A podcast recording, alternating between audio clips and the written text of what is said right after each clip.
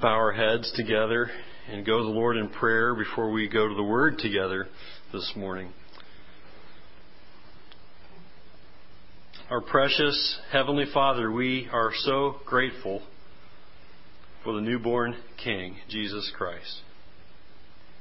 We're also grateful that He did not stay a babe, but lived as a man among men but yet was quite different in that he was completely sinless. And that man, Jesus Christ, went to the cross to bear the punishment for our sins. But yet it wasn't over because he rose from the dead on the third day, and for that we rejoice. We thank you for Jesus Christ. We thank you for your love for us demonstrated through the coming of Christ. Father, I pray that as we come together to your word this morning, that you would help us to understand that these are the words of Christ, that this is his word. This is your word given to us. And Christ was the word in human flesh. Father, we're so grateful and thankful and privileged to have your word to hold in our hands, to read for ourselves, to apply to our own lives. Help us to do that today. Would you, Lord, open our eyes and minds and heart to the truth of your word and challenge us to be faithful to you in the obedience of your word and practice of it in our own lives today and in the days ahead? We ask that. We ask for your work, your revealing work in our lives today and always. In Jesus' name we pray. Amen. In a uh, in a day or two, a couple of days, we're going to enter a new year, aren't we? Can I tell you about my desire for you as a people, as your pastor? My desire for you as your pastor is that you will enter the new year as a praying church, a church who takes very seriously the privilege, privilege of prayer as a as a praying people, that you would look at the year 2008 as an opportunity to bathe it in prayer. My heart's desire for you as your pastor is also that you would be a people who long for the joy that's only found in Jesus. That you would long for the hope and strength and joy and happiness that's only found in Christ. Speaking of prayer, God has blessed us with the wonderful gift of prayer. And, and, and as we've come through a week of Christmas celebration, thinking of the goodness of God in sending Christ, we express that goodness often in giving of gifts, right? We have given gifts in the past few days. Did you know that there's a gift you can give to God? And maybe you've thought about that. What can I give to God? What can I do to God that would match His gift? Well, you cannot match God's gift.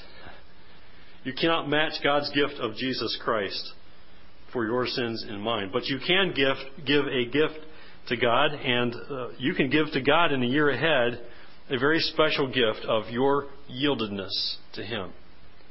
Your yieldedness to Him in prayer is a precious gift to Him. He longs for and desires to hear you pray and to come before Him in prayer and then to yield yourself to Him as you pray and as you give Him your heart's desires and concerns and burdens and hopes and wishes for the year ahead.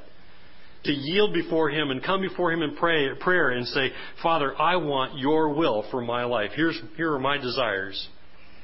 I trust that they're being shaped by your word. Help them to be shaped by your word, Father. Lord, I come before you in prayer and say, I want this year to glorify you. So make my life glorify you. And I yield before you. That's a precious gift to God. When you come and say, I want to yield before you and I will take whatever you give. Whatever blessings you withhold, whatever blessings you give, I will rejoice that you are a sovereign and holy God and righteous God you ought to be thinking about in the year ahead how you can cry out to God in prayer, giving Him your heart's desires, giving Him your deepest burdens and concerns, and then just trusting Him with them. That's a precious gift to God. It's what He desires from us, that His children would come and yield to Him. A couple of days ago, our family was uh, relaxing in the living room, and I overheard our, our youngest, uh, Josiah, he's five, asking a couple of his brothers for batteries. Evidently, Zachary had given him a flashlight, but it didn't have any batteries. Not much of a flashlight if it doesn't have batteries, right? So I heard him saying, Do you have batteries? No, no. Do you have batteries? No. I have batteries. But he wasn't asking me. I heard him asking his brothers, Zach, do you have batteries? No, no. and um, as I observed him, I decided to try to teach little Josiah a lesson. He, I, I think of him as the baby in the family because he is, you know. But often he acts like he's about ten. So I thought, well, maybe he's ready for some mature thinking here, and I wanted to try to help him learn something about prayer. So I, I, I said, Josiah, is um, how many people have you asked for batteries? Oh, I don't know. How, tell me who you've asked. And he named about four of the other guys. I said, Is there anybody else you think you should ask for batteries? No, and I had batteries, you know. He was kind of bashful. No, you know. I said, Can I tell you something about prayer? You know, you, did you know that when you pray to God, you're asking your Heavenly Father to, to give you your needs and your wishes and your hopes? But you're trusting that He'll provide, you know, for you. When you pray to God, you're praying to your Heavenly Father. You know, I was trying to get the Father thing in there. I said, Is there anybody else you think that you might ask for batteries? And he kind of sweetly said, Should I ask God? I said, Well, you could ask God for batteries. That'd be all right to pray and say, Lord, I need batteries. If you could provide some, that'd be great. but is there anybody else in your family that you should ask for batteries? And he was kind of, I think he was starting to get embarrassed because everybody's now paying attention. And I said, Do you think you ought to ask your father for batteries? and he wouldn't ask for me for batteries. He's, he kind of got embarrassed, I think, and, and he just started laughing. If you know Josiah, he's got this little giggle, and he just kind of laughed and kind of, you know, ha ha, you know. So really, you think you ought to ask somebody else, maybe your father, your earthly father, for batteries? He just kind of laughed, and finally Carolyn got him and said, "Ask Dad if he's got any batteries. Dad, can can I have some batteries?" So he finally broke down and came over and said, Dad, can I have some batteries? I said, Sure. I'm glad you asked. Let's go get some batteries. I put some batteries in his flashlight. It's important to ask your father, you know. I wanted to teach him a couple things about prayer. I wanted to teach him that he should talk to his heavenly father about his needs, but I also wanted to learn to come to me. As his earthly father, he's still quite the youngster, and he should be coming to me for help, right? And he calls out for me when he gets stuck someplace, Dad, you know, help. But I want him to learn to come to me as his earthly father. I also want him to learn to go to his heavenly father. I want you, uh, as your pastor, I want you to learn to go to your heavenly father. I want you to learn that today. I want you to be encouraged with that today. You might notice that I talk about prayer quite a bit, and prayer is very important. Prayer is critical in our lives as followers of Christ that we that we practice the privilege of prayer. So I want to encourage you with that this morning. My desire for you is that you would go to your heavenly Father with your needs. We're kind of like little Josiah, though, aren't we? we get embarrassed sometimes, or maybe we spend all of our time looking for all the answers to our uh, problems in every other possibility, and yet we haven't gone to the one highest possibility, Jesus Christ, in prayer. Now, we don't hesitate to tell others about our needs at times. We don't hesitate to try to fabricate a plan to get ourselves out of our rut. And yet, often we're like little Josiah. We just don't go and ask our Heavenly Father like we should. There are many needs among us, aren't there? When I speak to you and, and I hear your prayer requests and I hear about your lives, I know that there are multitude of needs represented in this room this morning.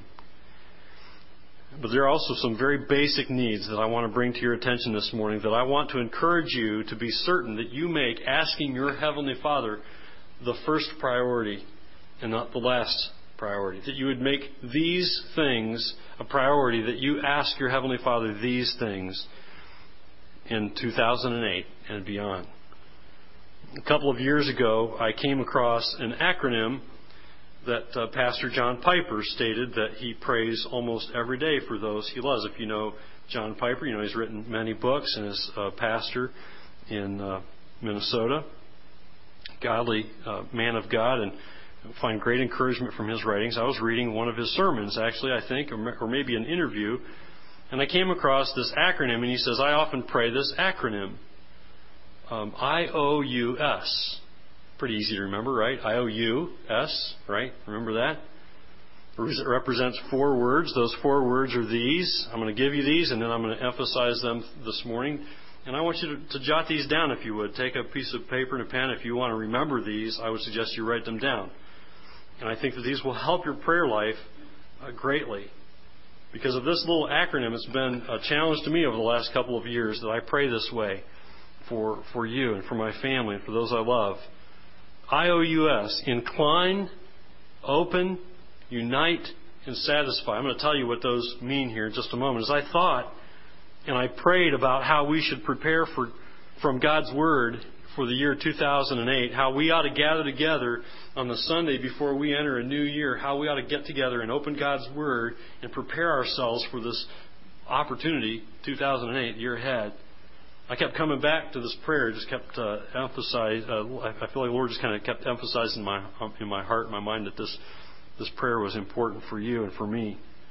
I kept coming back to this prayer of Piper's. I want you to know that, first of all, I want you to know that I'm praying this for you as a church, as individual believers.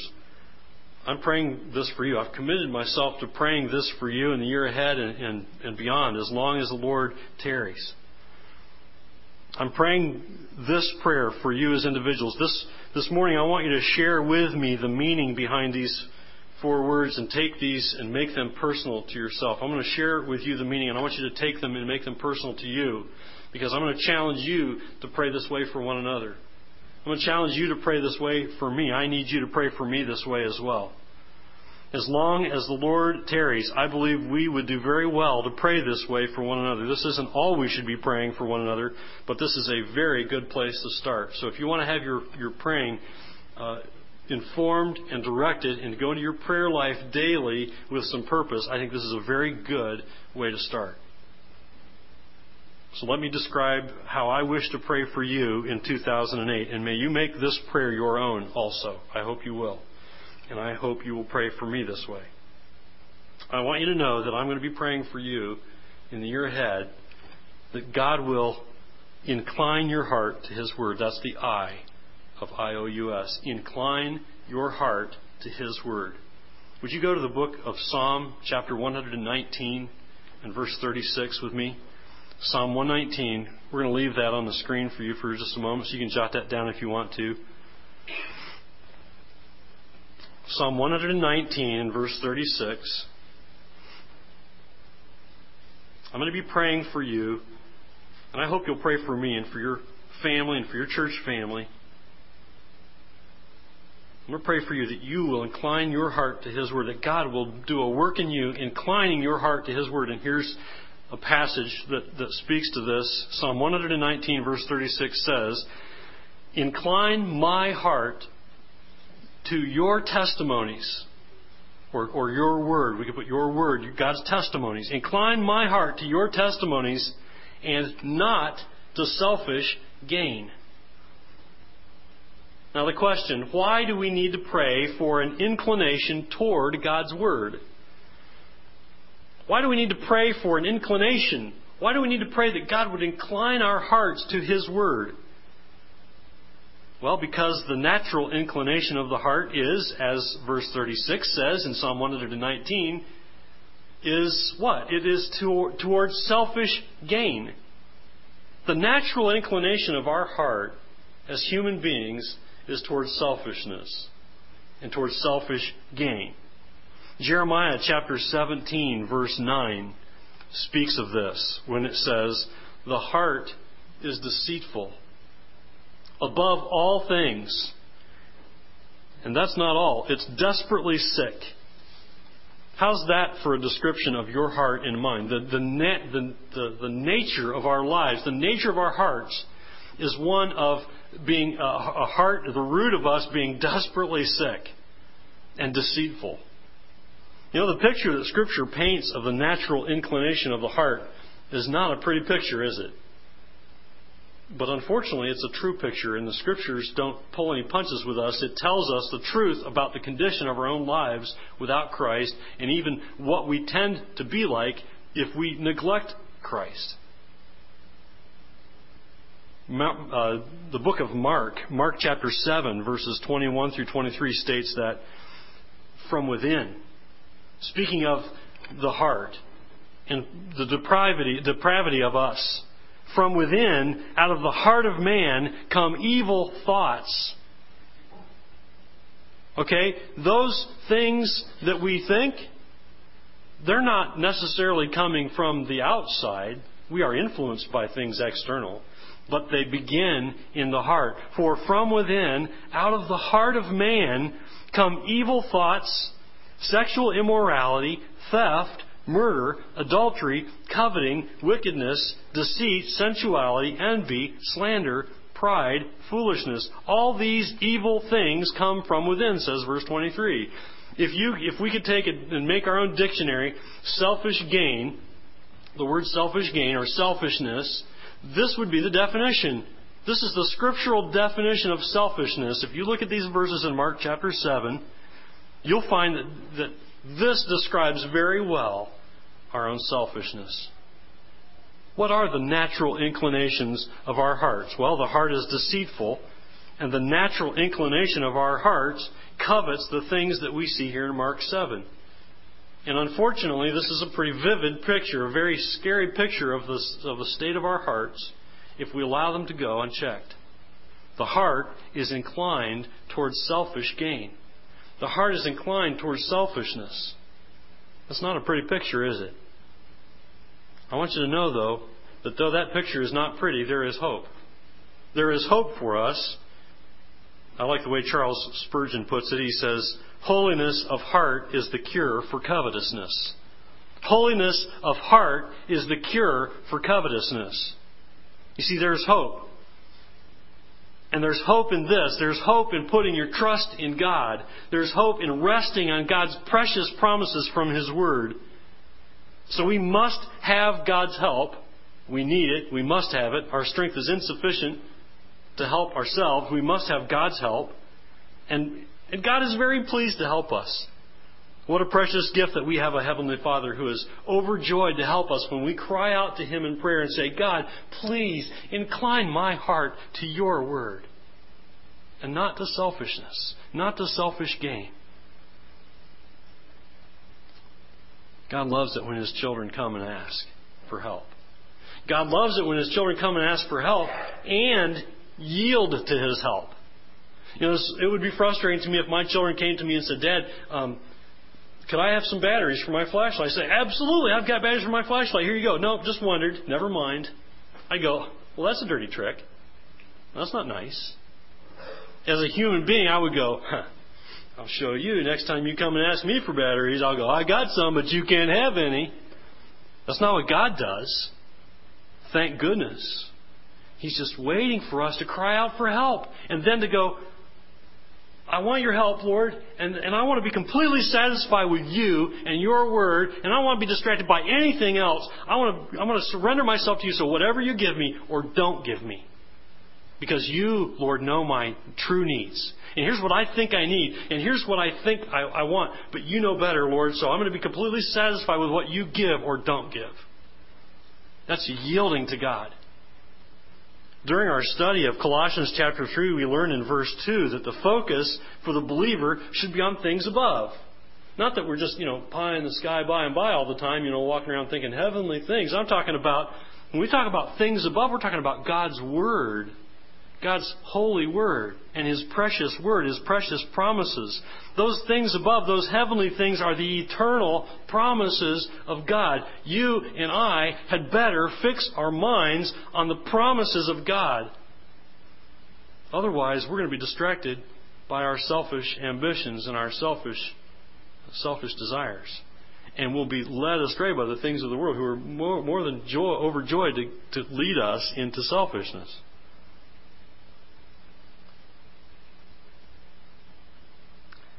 God's Word at work in us is a very special work. It's a powerful work. I like to think about the inclination of our hearts toward God's Word is like the, the person who takes a tree from its uh, youngest form, from just a sapling, and begins to train it. We've all seen trees that have been trained in, in, some ridiculous shapes, right? Have you seen trees like that? Maybe not in person, but we've seen pictures. I've seen pictures of trees that have a trunk that's split and looks like a heart or a trunk that's been turned and turned and turned. It's a huge, massive tree. But something trained it that way. It was some human being that came along with a very patient human being over many years to train this tree. We've come along and we've seen trees growing over over fence posts and things like that, and they've been twisted and over the years. That's what we ought to be praying that God would do with our hearts, that He would slowly and methodically, as we yield to His Word, that He would incline our hearts toward His Word and not toward selfishness that He would train our hearts in the direction that we should go. The Piper notes about the inclination of the heart and where it ought to be as he prays, Incline my heart to your testimonies, from Psalm 119.36, because there are days when I don't even want to pick up the Bible. If that feeling survives, I'm dead. So plead, so I plead, he says, Lord, don't let me not want to pick up the Bible. Incline my heart to your word. I hope that's your prayer. I'm praying that for you. That God will incline your heart to love His Word and to want to pick up the Bible and not to go through a day where you go, I don't want the Bible today. No, thank you. Because you need the life giving message of hope and strength and courage and peace that God gives you in His Word. And that's why the psalmist prays in Psalm 51, verse 10 Create in me a clean heart, O God and renew a right spirit within me. I will pray that God will incline your heart to His Word. I've committed myself to praying that God will draw you to Himself, draw you to His Word. You need God's Word. And you need the, the, the power of God's Word, the effectiveness of God's Word actively, daily shaping your thinking, shaping your life, helping you have your hope and trust in His promises. I'm going to pray that God will incline your heart to His Word, that He will give you a deep longing and hunger for His Word, and that you will hunger and thirst for His Word so much that you, that you miss it like missing a meal. And will you pray for me?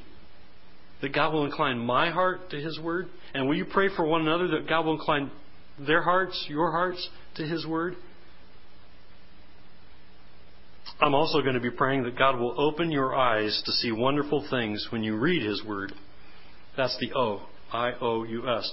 Open your eyes. I'm going to pray that God will open your eyes to see wonderful things when you read His Word. Not that, not only that He will incline your heart to His Word, not just that you will say, okay, I'm going to be diligent, I'm, and I love God's Word, so I'm going to read it today. Okay, I read it, now next. What's next? But that you will see some wonderful things from God's Word when you read it. That He will open your eyes to see wonderful things when you read His Word. Go to verse 18 in Psalm 119, would you? Psalm 119, verse 18.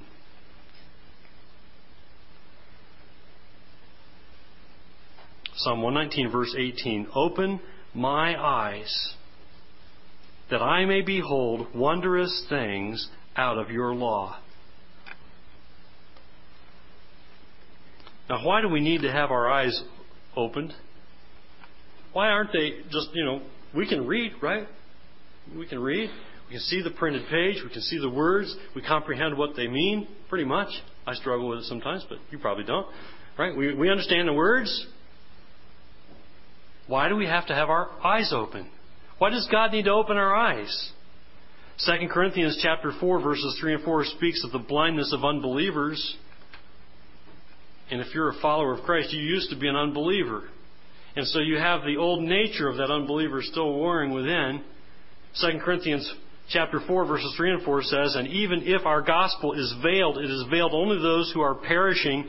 In their case, the God of this world has blinded the minds of the unbelievers to keep them from seeing the light of the gospel of the glory of Christ, who is the image of God. And that's what Satan's doing to those who, are, who have not trusted Christ, blinding them from the truths of God's Word. And Satan, the God of this world, actively deceives unbelievers and blinds them from seeing the truth of God's Word. And Satan would love for believers as well to be blinded from the truths of God's Word. He would love for you to be distracted by the myriad of things in this world to distract you from God's Word, the truths of His Word, and not open your eyes to the truths of those words. Satan would love for you to be blinded to the truths of God's Word, distracted by all the things in your life. Piper says about this Open the eyes of my heart to see wondrous things in the Word, not just black marks on the page. Make your truth glorious and beautiful and attractive and satisfying and delighting. You know, I'm going to pray for you that God will open your eyes to see wonderful things from His Word because you need to have your eyes open. I want you to pray for me because I need to have my eyes open. Because, like Piper says, there are lots of things in this world, things that the devil likes to make look glorious and attractive and beautiful and satisfying and delighting, and yet they are an empty pit. Because they are not glorifying to God, and they are not blessings from God's hands. The psalmist writes in Psalm 119, verse 105, Your word is a lamp unto my feet and a light unto my path. And you and I need the light and the lamp, don't we? We need those batteries that God can give us for our spiritual flashlight. And He's given them to us in the printed Word He has blessed us with. I encourage you to think and pray today. I want to just challenge you here about reading your Bible. I want to encourage you to think and pray about and plan today, if you haven't already, how you are going to make reading and the intake of God's Word a daily reality in your life in 2008. There are many ways you can do this. Some of you have taken up the challenge to read through the Bible in a year. That's not for everybody. I'm not suggesting that everybody read through the Bible in a year. Maybe you want to do that. If so, there are plans. There's a M'Cheyne Bible reading plan on the literature table, nice brown pamphlet about, about that big um, on the literature table before you leave this morning. I suggest you grab one of those, even if you don't use it, to take one and look and see, get an idea what it would be like to read through the Bible in a year. And as you plan and pray, I hope you'll plan and pray today about how God wants you to read His Word in the year ahead. And that you will plan some daily intake of God's Word. I'm not suggesting that you have to read through the Bible in a year and, and use that plan, but that's a tremendous plan. Some of you like the daily bread, right? If you open a daily bread and look, there's also a one year Bible reading plan in the daily bread. So if you read the daily bread and read the scriptures that they give you every day that says one year Bible reading, you will read through God's Word in a year. You'll intake God's Word. You need God's Word influencing your daily thought life. And I promise you that as you systematically read and study God's Word, whether it's one paragraph and you take that one paragraph a day and you dissect it and you get out a Bible dictionary and you look up different uh, translations and you look at commentaries and you say, this is what the passage is saying and here's how I'm going to apply it to my life and here's how I'm going to live it today, whether you take a paragraph or a sentence or two chapters a day, if you will systematically get God's Word into your life, you will begin to love and long for God's Word and when you miss a day, you're going to miss it. I'll be praying for you that God will incline your hearts to God's Word, that He will direct your thinking, incline your heart, your longings, your desires to read God's Word. Will you pray with me that God will incline our hearts to God's Word? I'm going to pray that God will open your eyes to see wonderful things, wonderful truths when you do open the Word and read. I wonder, will you also join me as I pray that you will have hearts united? That's the U, I O U S. Hearts united in the fear of God rather than fragmented over dozens of concerns. I'm going to pray for you that you will have hearts united in the fear of God rather than just distracted and fragmented and, dis- and, and torn apart by all the concerns in your life because there are many, I know but that you'll have a heart that's united. And here's what I mean Psalm 86. Psalm 86, verse 11. Go there with me, would you please? Psalm 86, verse 11.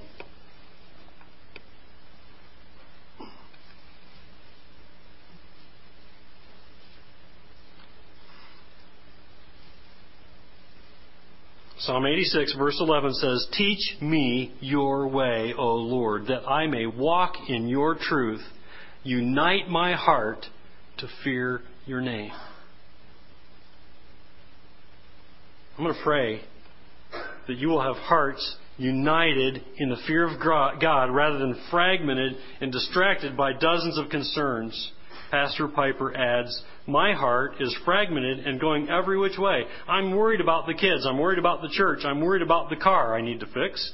So I ask God to get my heart together, to have a reverential demeanor toward Him.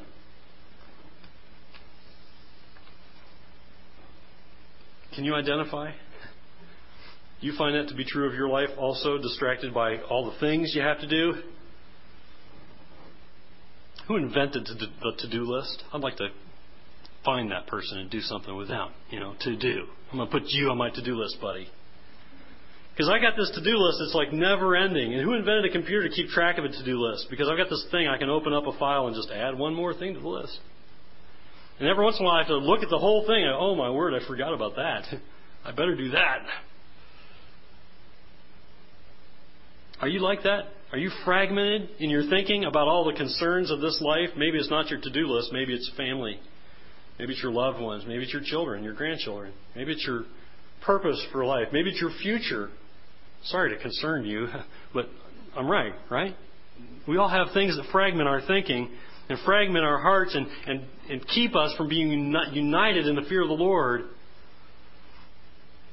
Psalm 86:11 says, "Teach me your way, O Lord, that I may walk in your truth. Unite my heart to fear your name." You see, there's a struggle from within. For one thing, there's a struggle from within for independence. Like my little Josiah, who doesn't want to ask for batteries from Dad. I already did it the way I wanted to do it. I'm going to ask everybody else, but I'm not going to ask you. And we're like that sometimes. I'm going to do it my way. God, I'm not going to ask for your help. I got it all figured out. And we got to struggle for independence. And then the reason for that struggle in the life of the believer is that we have this new nature warring against the old nature, contending with the old nature. That's why, pointing you back to Colossians 3 again, uh, Colossians 3 speaks of putting to death what is earthly in us, conquering it, putting to death and getting rid of the old nature, even a daily process of doing so. And we must work to put it to death because it still exists and it rears its ugly head and it creates division in our own hearts and minds, if not in our own families and in our own church. You see, but our attitude should be that the, that of the psalmist who prays that God would teach him God's way. Oh, that God would teach us his way. We must pray for and seek after a heart that is united with God's ways and at one with God's desires in a reverential fear of the Lord. Not one, I'm not talking about reverent, when I talk about reverential fear, I'm not talking about, oh no, Lord, you know, he's going to. But a one that says, these are God's, God, my Creator gave me these commands. These are important. I'm going to obey these. I, I'm going to have reverential fear for God because He loved me enough to send His Son, Jesus Christ, to die on a cross for me to take the punishment for my sins. And then He gave me this book to tell me how He wants to live and to give me hope about the future and to give me hope about my problems. I'm going to fear the Lord. I'm going to obey His Word. I don't want to sin against God. I don't want to break his heart. That's reverential fear of God. Teach me your way. Well, Lord, I'm going to pray this for you. Will you pray this for me and for one another? Teach me your way, O Lord, that I may walk in your truth. Unite my heart to fear your name. Pray with me, would you? in the year ahead and beyond that God will incline our hearts to His Word and that He will open our eyes to see wonderful things when we read His Word and that we will have hearts united in the fear of God rather than fragmented and distracted by a dozen concerns. And I would suggest as well that we pray for our church collectively as a body of Christ that we would be united in a reverential fear of the Lord. Because that will pull us together as a body of believers and keep us united as individual believers in this collective body of Christ, the church. Pray that we will be a church that is united in the fear of the Lord and the fear of God's Word.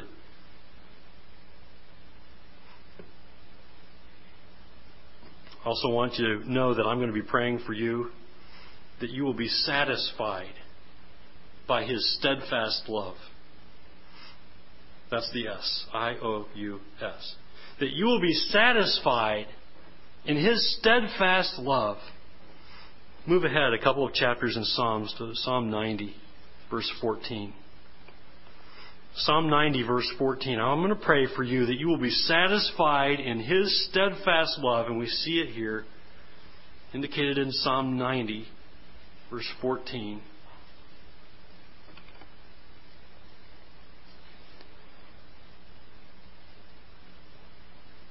Satisfy us in the morning with your steadfast love, that we may rejoice and be glad all our days. Psalm 90, verse 14. Satisfy us in the morning with your steadfast love, that we may rejoice and be glad all our days. There is joy and gladness in being satisfied in God's love. You know, again, we must pray that God would satisfy us with His steadfast love and not the thousands of other things that we could pursue. Because there are thousands of things in this world that we could pursue in looking for satisfaction. Just think with me for a moment about where we're likely to look for satisfaction if it's not in God's steadfast love for us. Just think about it.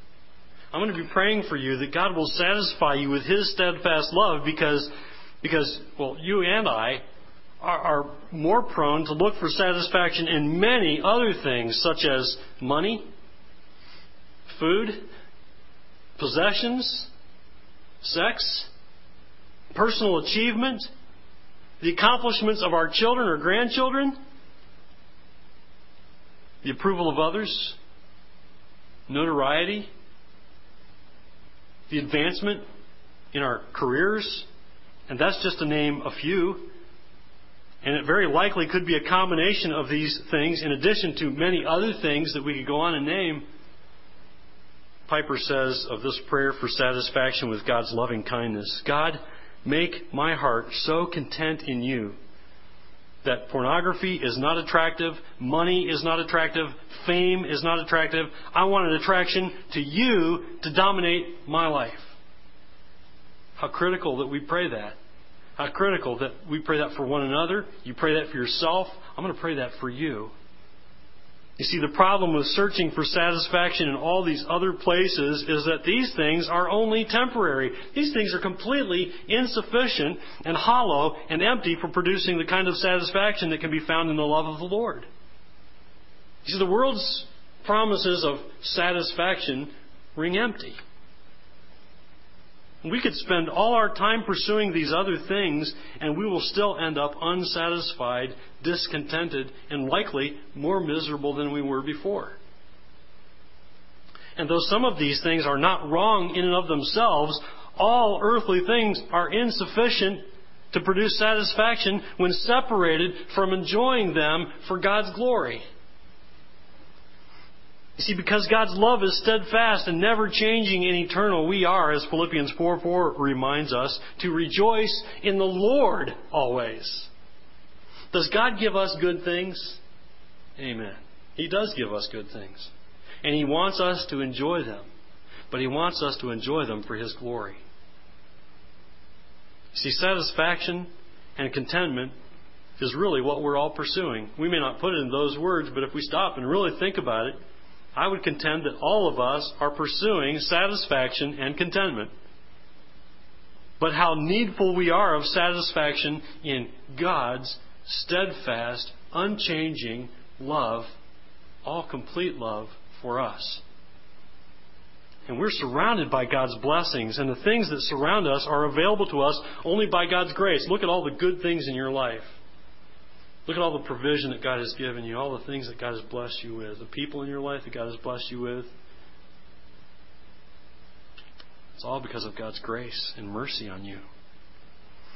As I told my children the day after Christmas, I'll tell you that you may have a favorite present, you may have a favorite possession, but you had better be certain that your highest joy is Jesus.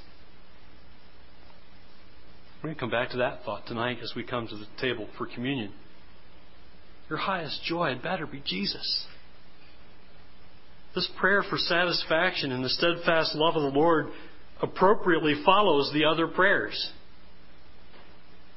Because only when we have hearts that are inclined to love God's Word and eyes that are open to see the wonderful truths in God's Word as we read it, and hearts that are united in the fear of God rather than fragmented over dozens of other concerns, will our desires be in agreement with God's desires for us. And then our desire will be for the satisfaction that only He can give us in His steadfast love.